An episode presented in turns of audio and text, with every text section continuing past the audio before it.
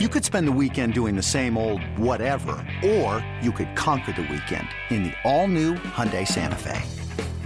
Visit HyundaiUSA.com for more details. Hyundai, there's joy in every journey.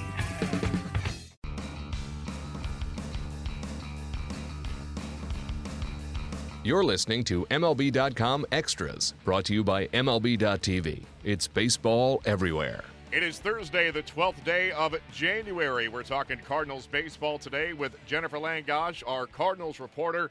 Jen, we thank you for the time as always. And the uh, the theme of this week's podcasts are kind of uh, projections uh, for the 2017 season. Uh, before we get to that, though, a bit of news regarding uh, Dexter Fowler as uh, he has accepted the invitation put out by the White House to celebrate the Cubs World Championship with the outgoing President uh, Barack Obama. And Jen, I'm curious if uh, if Dexter had to, I don't know, kind of gain some sort of permission from the from the Cardinals to be able to do this to to attend this event with his now former team, or is that something completely independent of a team decision and something that Dexter had to make a decision on on his own? How did that whole thing shake out?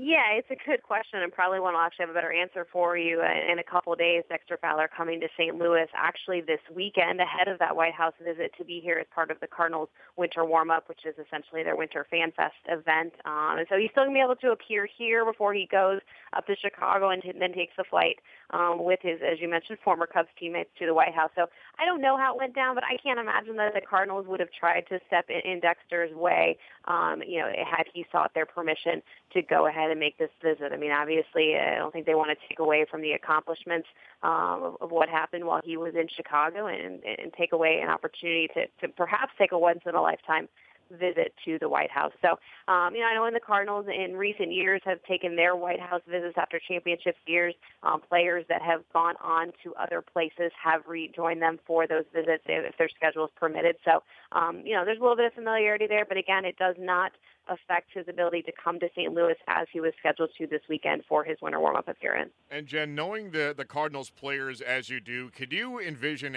you know anybody on that team, anybody in that clubhouse having any sort of problem with you know the the new guy who's making all this money, you know, and now he's he's with his former club. It's it's a big rival. Can you envision anybody having any sort of issue with this, or is everybody pretty easygoing and they recognize that you know what, like you said, it could be a once in a lifetime thing. A Cubs title could be a once in a lifetime thing. It, it was for a lot of people. So how do you think that went went down? Yeah, I can't imagine that there there would be anyone upset or any animosity shown toward Dexter Fowler for making this decision. And again, you have a lot of people, you know, on this Cardinals roster in this organization that have kind of been here in the in the situation before, and they they understand how rare these opportunities are and how special a championship is, and it is something to be celebrated. So, you know, just because Dexter Fowler is changing from blue to red doesn't mean you take um, this accomplishment off his list of career achievements. Um, you know, certainly uh, it's going to happen. I think it's nice that it happens, you know, during the off season as opposed to maybe him leaving the team on an off day per se to, to jump a flight to DC to go do this, uh, you know, with the Cubs at that point. The fact that it happens before spring training even starts, um, I think logistically is probably a really good thing. But no, I would expect his teammates um, to encourage him to go, to enjoy that opportunity, and then to come to spring training with stories about it and that they hope can, that they can build on here um, to take their own White House trip of their own when Dexter Fowler is a St. Louis Cardinal. Yeah, excellent point. I remember back in uh, 2005 opening day uh, for the Red Sox, here comes Derek Lowe, who was a postseason hero when the Red, the Red Sox broke the curse in 04. He was a Dodger, signed as a free agent in the offseason. Here he comes, you know, with the rest of his former teammates in a in a Red Sox uniform. It was a little bit weird, but I don't think anybody with the Dodgers held any ill will towards Derek Lowe, considering the, the magnitude of what the Red Sox did, similar to what the, the Cubs did, ending their 108 year drought. So, like you said, I don't think there's going to be any problems going forward. It's a, it's a nice occasion for Dexter Fowler, but then it's all systems go once that visit is done. And Jen, that takes us right into uh, projection number one for the Cardinals for 2017, and it involves the newest St. Louis Cardinal, Dexter Fowler. So I want to present to you this scenario.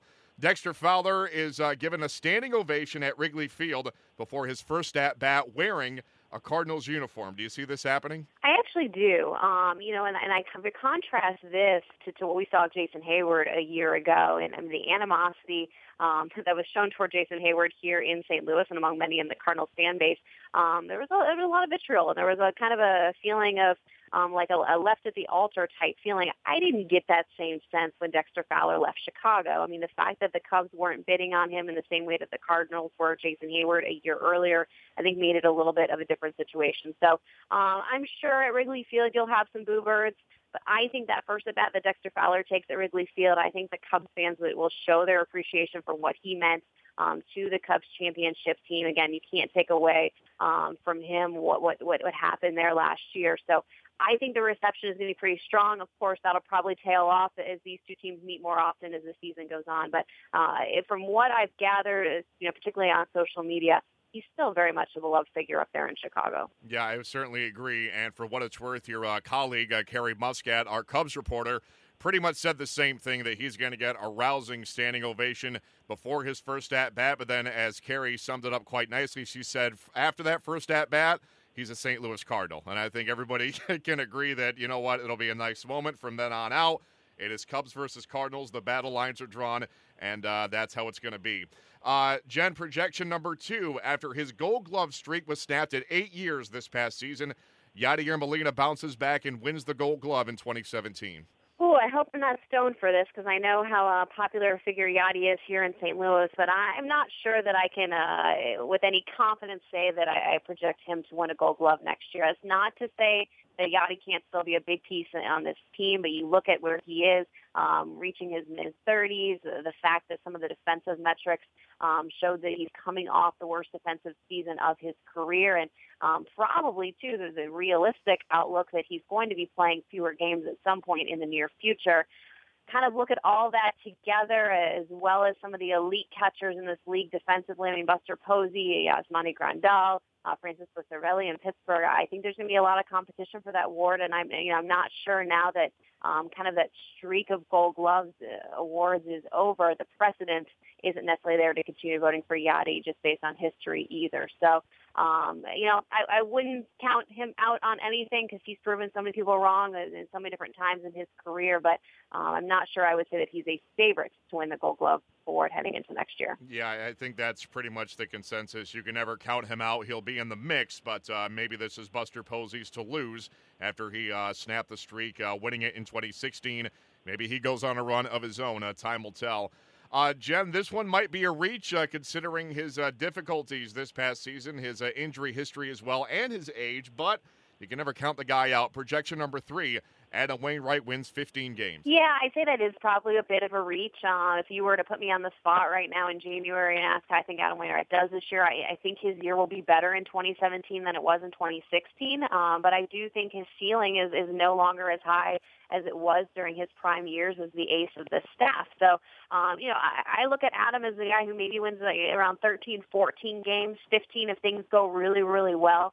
Um, but again, I think our expectations for what he can bring have to change a little bit given where he is in his career and the injuries that he's overcome. The good news for, for Adam Wainwright is he's um, a year further removed from the Achilles surgery. He got um, his mechanics kind of worked through all those issues last year, so he hopes to come into spring training with a little better feel um, for pitching than he did a year ago. And um, kind of like Yadi, I, I never want to I mean, count Adam Wainwright out of anything. Um, but my expectation is that he lines up more as a number three starter for this team, and again, maybe wins a dozen or just over a dozen games. Yeah, I think that's what most people uh, would agree with. So if uh, Wainwright becomes a mid-rotation guy, you got to think that Carlos Martinez kind of ascends to be that uh, that undisputed ace uh, of this staff, and that brings us to projection number four, and that is this, uh, Jen. Both Carlos Martinez and Aledmys Diaz are named All Stars. Yeah, I'll agree on that one. Um, yeah, I think Carlos Martinez. Well, we've seen it uh, the last couple of years is a budding star. I mean, one of the best young pitchers in the game, and uh, the fact that he was able to make it through last year without any recurring issues with the shoulder was a very good sign. He came real close to that 200 inning benchmark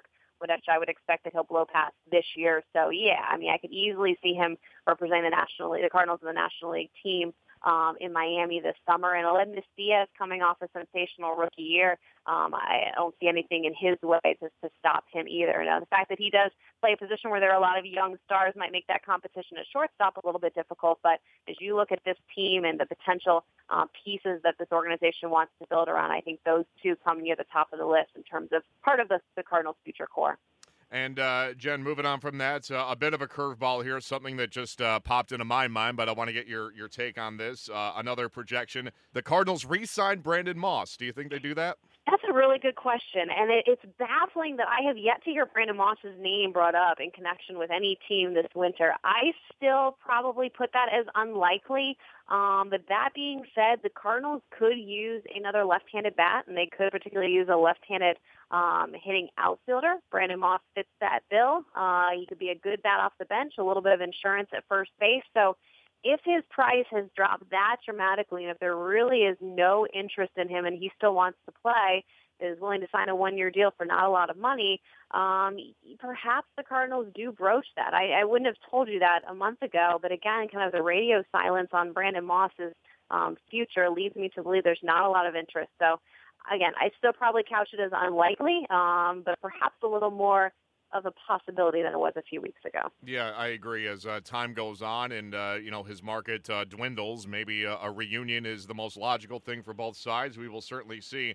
Uh, Jen, to wrap things up here, a two-part question. Here's part A pretty cut and dry. The Cardinals get back in the playoffs in 2017. I think they do, um, but I think they do as a wild card. You know, catching the Cubs, I think, is going to be a pretty large feat. And you know, you look at the 17 and a half game gap that, that there was last year, and it's a pretty sizable gap to erase in one off season. But I think this is a team that's set up um, to, to win 87 to 90 games. And typically, if you can get to 90 games, you can get a wild card spot. So uh, I would say yes, as of right now, the fact that, that they're also going to be playing in a division with two really bad teams that they can beat up upon um, 19 times each during the season, I think that's going to help. And I think um, that they should be able to get back into the postseason. Yeah, no offense to the Brewers or Reds, of course, but point well taken. And uh, Jen, uh, the B parts of uh, that two part question, and this is a bit of a reach considering we've uh, talked about the credentials of Carlos Martinez, but part B of this projection is Alex Reyes starts that first postseason game whew,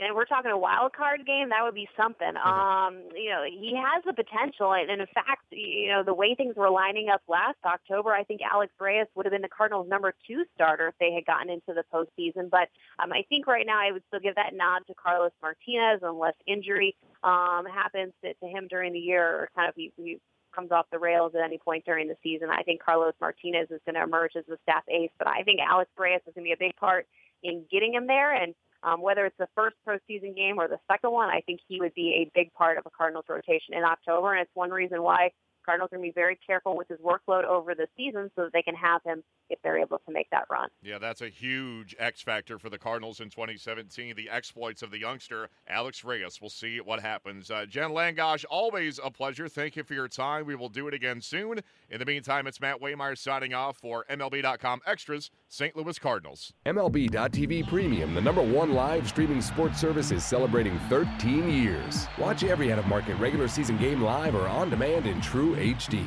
Real time highlights, live look ins, pitch tracking widget, and more. MLB.tv Premium includes a free At Bat 15 subscription. Watch live baseball on over 400 mobile and connected devices. Watch at home, in the office, or on the go every night on every device.